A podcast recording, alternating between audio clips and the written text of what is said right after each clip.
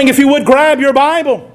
Turn to Hebrews chapter number four. I feel like it's been forever since we were able to study together. Uh, we have dealt with sickness. We've dealt with, dealt with floods here. I tell you, it ain't just easy to just come to church at Riverside. Amen. Either the preacher gets sick or the road gets flooded or there's a pandemic. Come on. Come on, somebody. But this morning we're going to look at Hebrews chapter number four per our always, uh, our, our, our, the steady study of God's holy word. We do it exegesis style, verse by verse, chapter by chapter and today will be no different. This morning, the reason you're using your Bible and not a self help book or something from the New York Times bestseller is because we choose to believe the Bible because it is a reliable collection of historical documents written by eyewitnesses during the lifetime of other eyewitnesses. They report supernatural events that took place in fulfillment of prophecy. They are divine, not human in origin. We here at Riverside believe in sola scriptura, a Latin phrase that means the Bible and the Bible alone.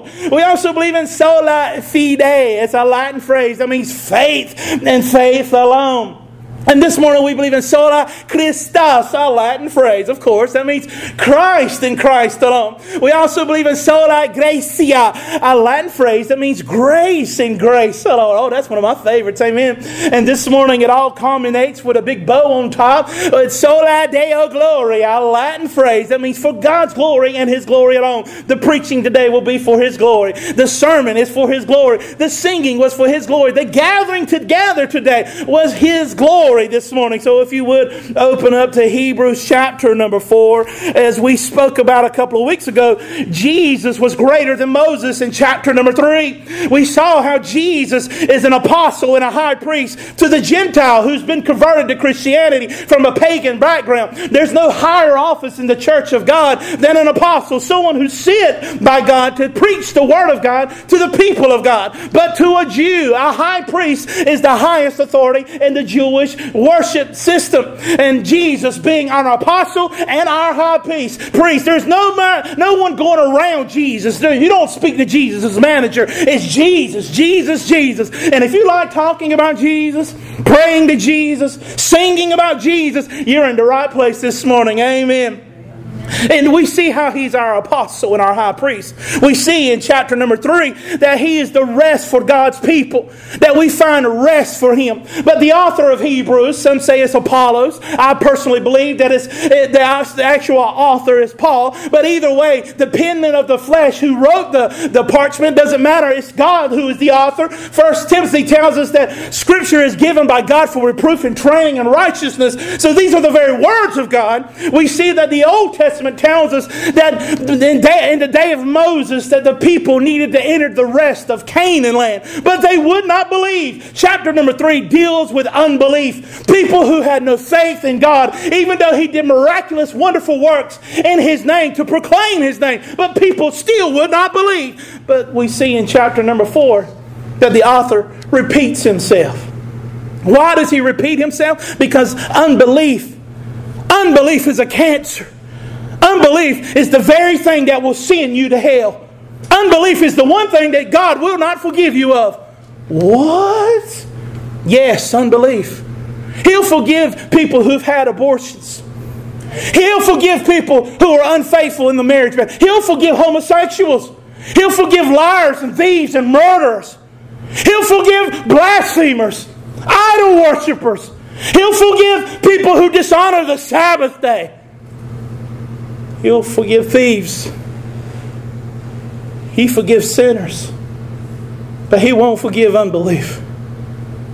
When He stands there and opens His arms, grace and mercy, and you don't believe Him and you don't trust Him.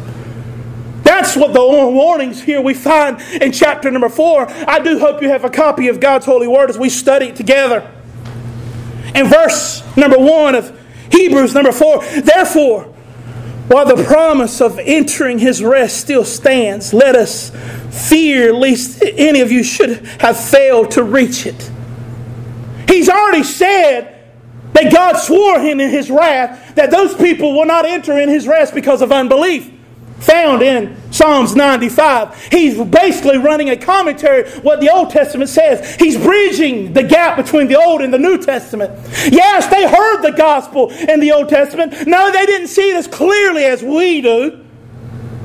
For in ancient times, they would take a piece of metal, polish it down, and they would use those for mirrors.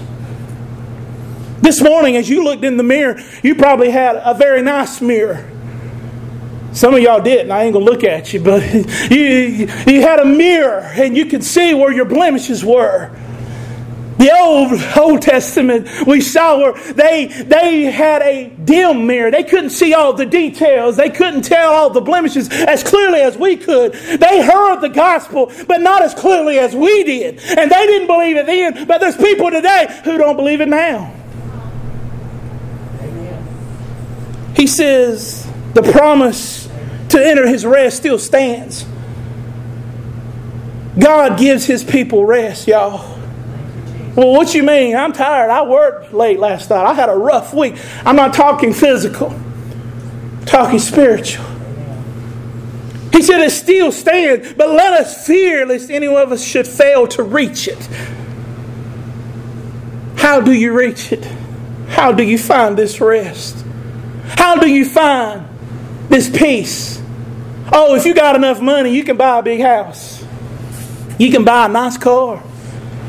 You can find any kind of drug to go through your veins to make your eyes roll back in the back of your head. You can drink enough to go in and just wreck your liver until you fall into a coma. But those things aren't what bring peace. Amen. Even having a big family won't bring peace.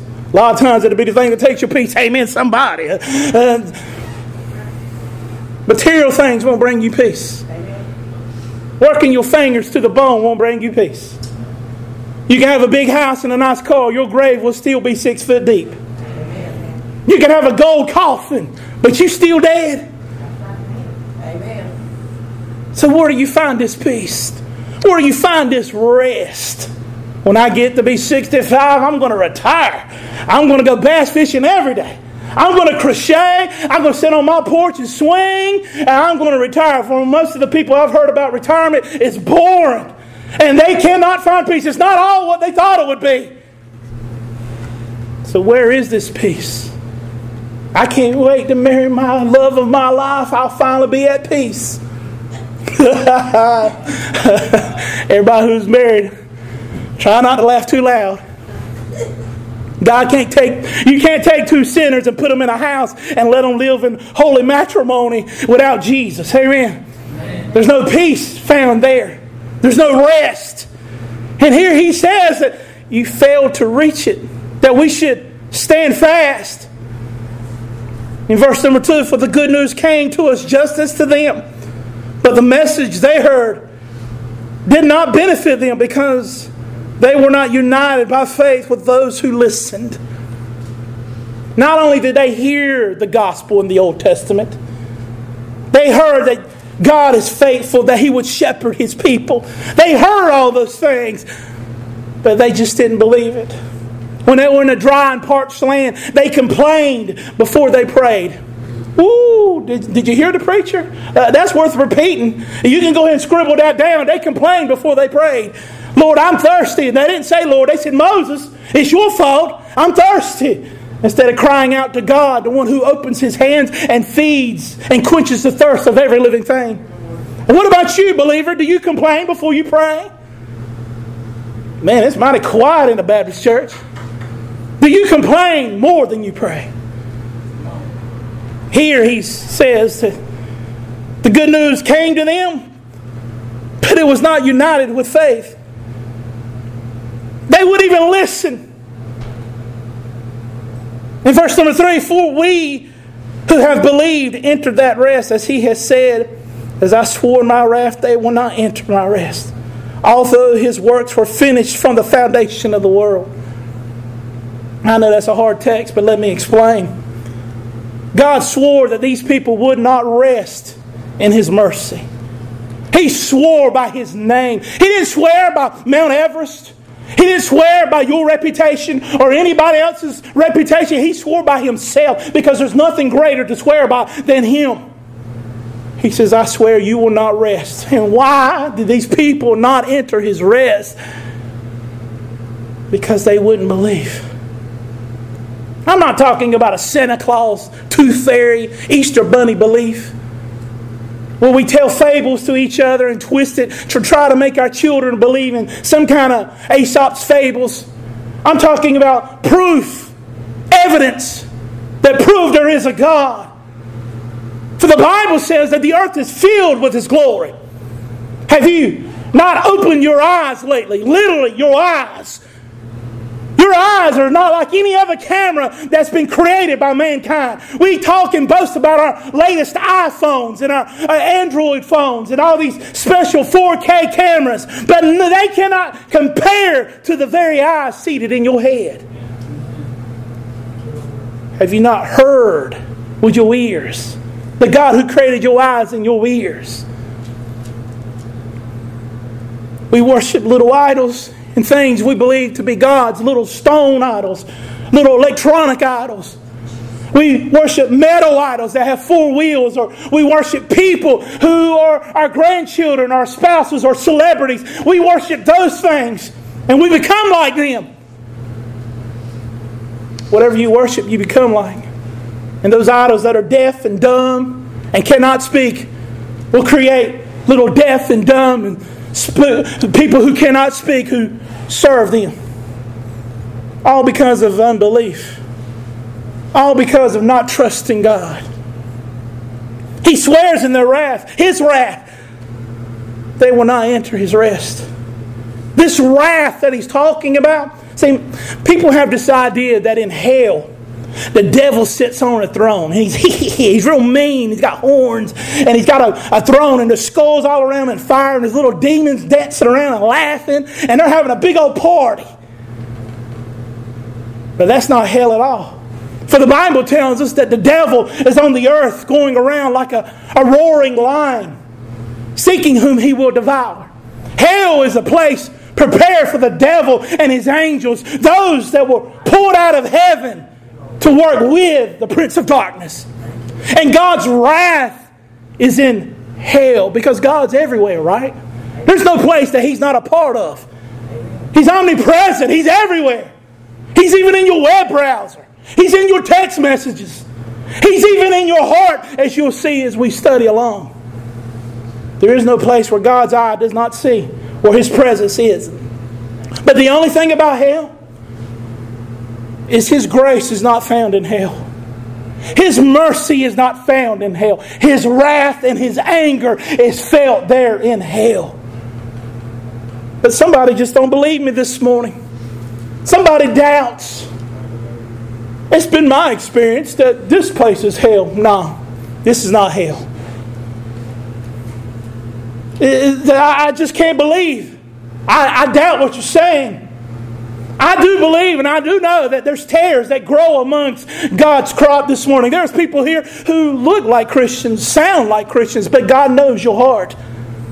That you do not believe, you do not trust Him, you doubt, you simply deny Him. But there's a place for you, a place of no rest, a place of torment where God's wrath will rain upon you. His indignation his anger will burn against you. You will never rest. You will go on forever. That's so archaic, preacher. That's so old fashioned. We've evolved since those days when people would preach this way. Oh, we've evolved so much. We're better than we used to be. Oh, yeah, we're better, right.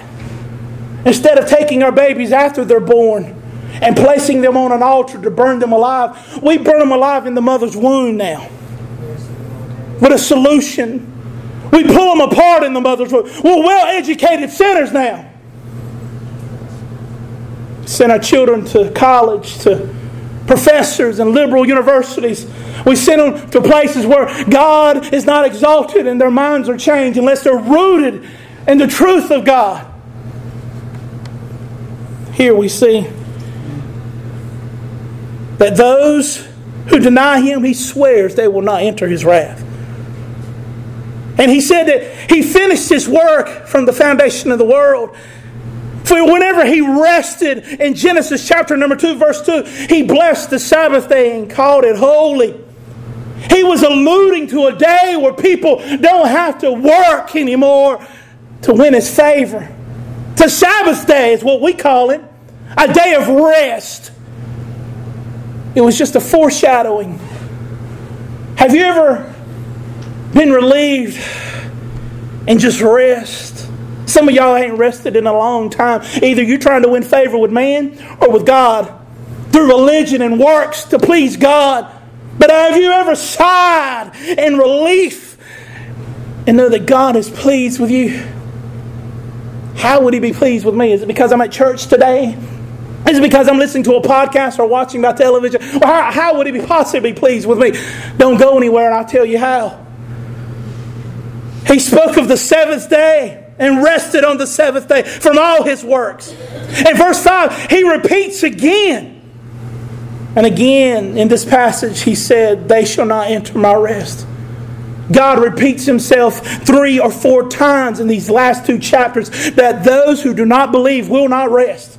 There is no rest for the wicked. Sounds familiar. Since therefore it remains, verse number six, for some to enter it, and those who formerly received the good news failed to enter because of disobedience. Not only did they not believe him, but they disobeyed him. Did you know what you believe will affect how you act?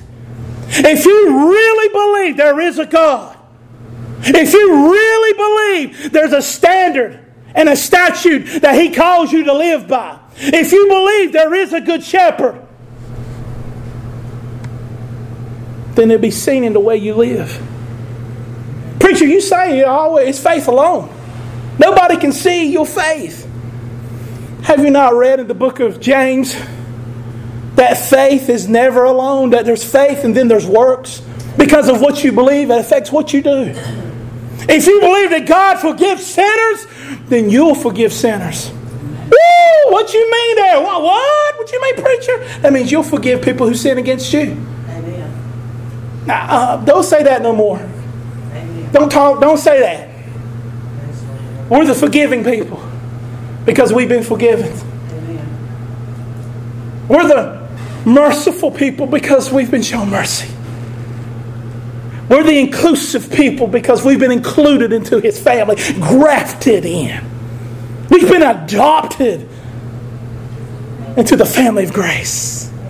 What you believe will affect by what you do. It will affect what you do. If you live like you'll live forever, that you won't stand before God on judgment, it will be evident in your lifestyle, the words you say. Yes, you can walk into church and be cleaned up and say the right things at the right time, be cute up, speak Christianese. You know, I've told you about Christianese. It's like Chinese, but it's Christianese. Glory to God, brother. Praise the Lord. I'm highly flavored. All that Christianese. We can fake that, but you can't fake holiness. You can't fake righteousness and goodness, pursuing holiness and being a disciple of Jesus Christ. For those who are faking it, you will not enter his rest. You will not. Because they failed to enter because of disobedience. The disobedience is a byproduct of because if they did not believe. In verse number seven, again, he points a certain day. What day? in verse 7. He appoints a certain day, today, saying through David, so long afterward, in the words already quoted, today, if you hear his voice, today, right now, if you hear what God is speaking to you, today, don't wait till tomorrow. Don't wait after Easter until you sow your wild oats. Don't wait. Don't wait till you get home and say, Well, I got to clean out the refrigerator because there's a lot of stuff in there that I shouldn't be drinking. Or uh, I'll wait till after the big party. Or I'll wait till after work tomorrow. I'll wait. He says, Today, if you hear his voice, right here, this moment is a defining moment for somebody. Today, you hear his voice. Not the voice of the preacher. I know I'm loud. I know I slur my speech and I'm messy and I'm not refined, and I'm not very professional. But look past the preacher. Hear the voice of the Good Shepherd speaking to the wayward sheep. I use this analogy Wednesday night. Y'all remember a couple weeks ago I was sick. I had bronchitis and I couldn't stand before you and preach. I was a good few days, I could not talk at all. I was solid, I couldn't speak. So I talked to Jesus a lot. As I was praying and talking to Jesus, I was also watching the news. And if you remember about a week or two ago, there was a news blip, that's what I call it, just comes up a little story. And there was a story in Australia of a sheep they found. This sheep had been wandering in the wilderness for they don't even know how long. They knew it belonged to somebody because it had a tag on its ear. However, that sheep was brought into a, a local rescue. But the thing about the sheep is that it was underweight, but it carried a lot of weight. Let me explain. That sheep had a fleece that was overgrown, it was heavy. In fact, it was so heavy that it covered its eyes and it could not see. It was blinded by its own weight. But when they sheared that sheep, took away all that weight, that fleece, it weighed about 75 pounds of wool. It actually almost weighed as much or even more than the actual sheep. Preacher, where are you going with this? See, that sheep didn't have a shepherd to shear all that weight off of it. There's somebody here who's weary and tired. Just weary. And you're looking for rest. Today, there's rest. Bring your burdens. Bring your worries and your doubts. Bring all your anxieties, those things that have blinded you, that are overwhelming you. Don't bring them to the preacher. Don't bring them to the deacons. Don't bring them to the choir director, the piano player. Don't bring them to the Pope. Don't bring them to your grandma, your grandpa. Bring them to the Good Shepherd. Bring them to Jesus. When? When do I do this? Today. For Christian, church attender, sinner, you weren't created to carry burdens you weren't created to carry bullets in the back and hatchets where you've been backstabbed and wounds. You were created to carry the cross and follow Jesus. Lay down your burdens. Lay down your doubts and your worries. Lay down your unbelief. Bring them to Jesus. When? Today, if you hear His voice. Do not harden your heart, is what He says here in verse number seven. Today, if you hear His voice, if you have an inclination, if you have an unction, if you have a, a, a touch from the Master, today, bring them to Jesus. Do not harden your hearts. I'll handle it myself. I'll, I'll deal with this. I'm a big boy. I'm a big girl. I put my britches on. I handle my bed. I'll pay my mortgage. Don't be a fool. Who strengthens you to have the gumption and the unction to carry your body and your frame to work? Who gives you the breath in your lungs? Who massages your heart? Who causes the neurons and electrons in your brain to fire so you can think? Is it not the Lord? Today, do not harden your heart because of the deceitfulness of sin that we read about in Hebrews chapter number 3. Today, don't put it off. Come to Jesus. Come to Jesus. Bring him your worries. Bring him your doubts. Bring them to him and lay them at his feet. Do not harden your hearts. Verse number 8 For if Joshua had given them rest, Going back to the Old Testament, God would have not have spoken of another day later on.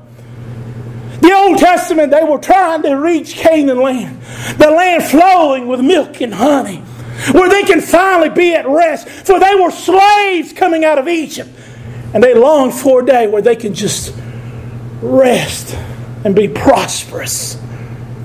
Christian, we do the same. For we were once slaves to sin.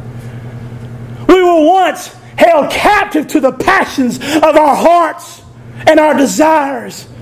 But now, one like Joshua, whose name happened to be Joshua in Hebrew, Jesus is his Hebrew name. Jesus, who is the captain and the author and the finisher of our faith, that we rest in him. For they looked for a land, but we look for a person. We rest and find grace and mercy in Jesus. Ooh, this is so good to your preacher. He would not have spoken of another day. Verse number nine So then, there remains a Sabbath rest for the people of God. We've labored. We tried to impress God with our works. We work our fingers to the bone to please God. That's called religion.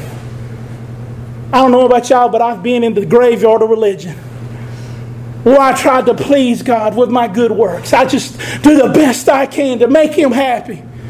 And almost like Martin Luther said, he saw God as a taskmaster who beat him with a, a scorpion's tail of a whip and beat him down every time he failed. I don't know about you, but I've been there. Well, I tried to please God with my works. I'll do good for a little while, and then I mess up. And I feel like I got to start all over again. And I just get tired. And I get weary. I got to start all over from point zero. I got to begin again and earn favor with God all over again. Thanking God is wishy washy. That his opinion towards me changes day by day, considering how I act. Those are unbiblical beliefs. For we know that God is immutable. I know everybody's got a remote at home for their TV. It's got a volume control. It's got that mute button in the middle. We think when we hear immutable that it has something to do with our TV remotes, but it don't. Immutable means unchanging. God's opinion of you does not change. Let me say that again because somebody really needs to hear this. God's opinion of you does not change. Was that good or bad? That's what I want to know, preacher. Is that good? Because if he don't change, and I'm in a bad standing with him, you might just be basing your salvation on how you feel at the moment. But the facts are the facts. Jesus died for sinners. And you can rest in what Jesus has done for you. Oh, I figured somebody blow the horn after that. And that I can rest on what Jesus has done. On his accomplishments on His goodness and on His mercy. I can rest in that, not on what I've done. Boy, that's good to me. I don't know about y'all, but that's real good to me that I can rest in the arms of grace. Ooh, it's just it's just real good. I'm having a moment here. Y'all go ahead without me, but it's good to know that I'm saved simply by grace and grace alone. Ooh, somebody heard me outside. I guess we still broadcasting. The battery ain't dead in the remote or or the microphone. He says, There remains a Sabbath rest for the people of God. For whoever enters God's rest has also rested from his works as God did from his. You don't have to go to church. You don't have to tithe. You don't. you just don't. You don't have to come every Sunday or Wednesday. You don't have to read your Bible. You get to. You get to. Have you ever been part of a church where you miss service? They're knocking on your door. Where you been? Where you at? What's the problem? Now that's good to know that you're loved and you're cared about. That's good. But to the point where you're almost in a cult. Hey now, you mean I gotta be there? I'm part of a, a cult or an army? No. This is called grace. I don't see why anybody would want to miss church when you hear this. That you're forgiven by grace. And you don't have to read your Bible. You get to. You get to read about the one who's the lover of your soul in spite of you. If you knew everything about me, you wouldn't want to talk to me, be honest. If I knew everything about you, I'd probably run the other way, to be honest, too. But the Bible tells us in Romans chapter 5 while we were yet sinners. Not this good version of you I see now. All cleaned up, haircut, most of us shaved, looking nice, smelling like Old Spice or whatever ladies wear now. Looking good, looking fresh. Not this better version of you that we see now. or this facade that we're putting on in front of everybody now. But while we were yet sinners. Oh, that's good. Okay, I'm, that's good to me. Say that again, preacher. While I was still a sinner. While I was still a, an addict. While I still smell like a porta potty at a, a fair. Why I, I, still have issues and track marks on my Why I still was a sinner. Christ died for me. And if He died for me then, and He don't change, and He showed me grace then, then He'll show me grace today, even though I messed up yesterday. He showed me grace this morning. He's showing me mercy now because my mind is wandering and the preacher's getting boring. He's showing me grace and mercy now. He don't change, and that's good to me. Amen. That I can enter in His rest. I can stop from all my works because they won't save me. But you know what? When I hear that, let's be honest, when I hear that I don't have to work and I can stop working, it makes me want to work for Him. It makes me want to tell people about Him. Make much of His name. Tell people where they can find grace and mercy. I want to tell everybody about this wonderful, saving, in spite of me, shepherd who shaves my burdens away, who nourishes me, carries me when I'm too weak to walk, who walks beside me, beside the still waters. And His rod and His staff, they comfort me. He walks with me and He talks with me and He claims me as His very I want to tell everybody about this Jesus. Amen. Somebody, preacher, go ahead, keep on, get it, get it. Verse 11. Let us strive to enter this rest, that no one may fall by the same sort of disobedience. I know it's 1104, but I cannot let you leave without telling you how to strive and get to this grace and this mercy. In fact, I won't be able to unpack it like I want. So you'll just have to come back next week and we'll study it again together. But for homework, read this text. He tells us how, because the scripture tells us faith comes by hearing and hearing and hearing and hearing the word of God. You want your faith to grow. Are you feeding your doubt? I'm just asking. You don't have to answer out loud. Are you Going to things that pull away your holiness and your righteousness and instills and roots in you things that make you doubt God and really question if He's got His best interest in mind for you. Do you doubt His holiness and His righteousness, His immutability, His omniscience, His omnipotent power? Do you doubt those things? Or are you feasting on things that builds your faith how do you strive and enter that rest? Verse 12 For the Word of God is a living and active, sharper than any two edged sword, piercing the division of the soul, of the spirit, of the joints of the marrow, and discerning the thoughts and intentions of the heart. All of a sudden, he starts talking about the Word of God. He tells you to strive and enter into this rest. Do you not remember when Jesus was speaking to his disciples? On the road to Emmaus. I'm sure you have. You've read your Bible. As he's talking to them, their hearts burned as he opened the scriptures and taught them how the scriptures were about him. The scriptures are about Jesus.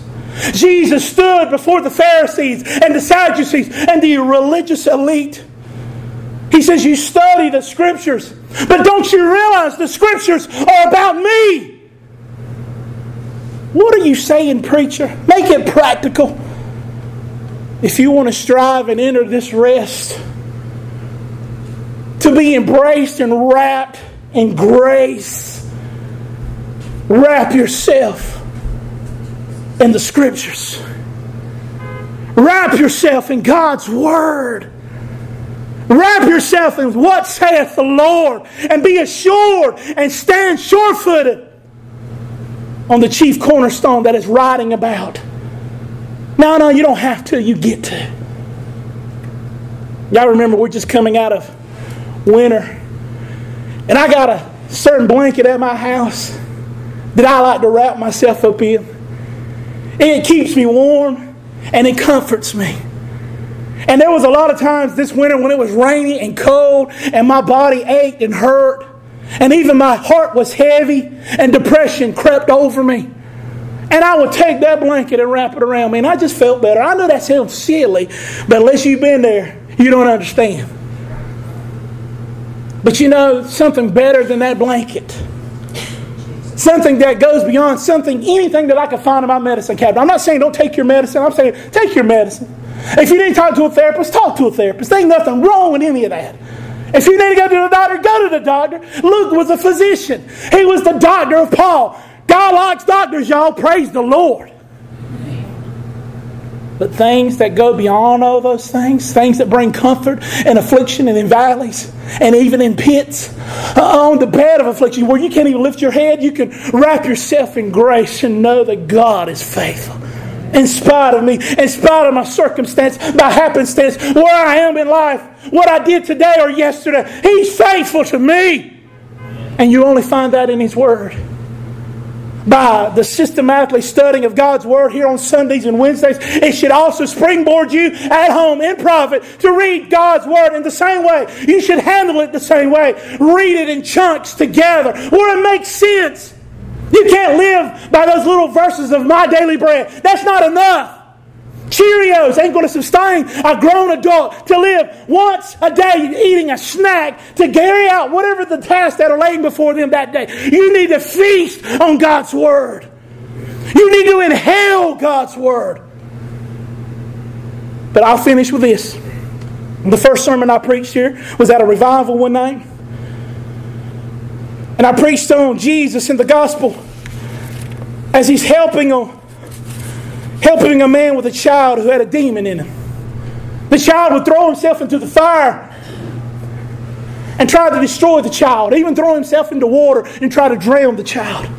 Jesus looked at the daddy of that child and said, Only believe. Just believe. And the daddy answered just like I would, and just like you would. Jesus, I believe. I really do. Just help my unbelief. We have doubts and we have struggles. But Jesus ain't like some mafia boss who says, Don't come to me with any doubts. Don't come to me if you doubt me whatsoever. He says, Bring your doubts, bring your worries. Let Him prove Himself to you. Whatever burdens you bring today, bring them to Jesus. His arms are not too weary or weak to hold your situation. For we believe He's a down to earth deity. Down to earth deity. That means He's a God in the flesh. He is the God man, the mediator between man and God, where we put our hope and our strength upon. His performance, not ours. We rest in what He has accomplished on our accounts, and that causes us to fall in love with this wonderful counselor, mighty God, Jesus Christ. Let us bow our heads and pray.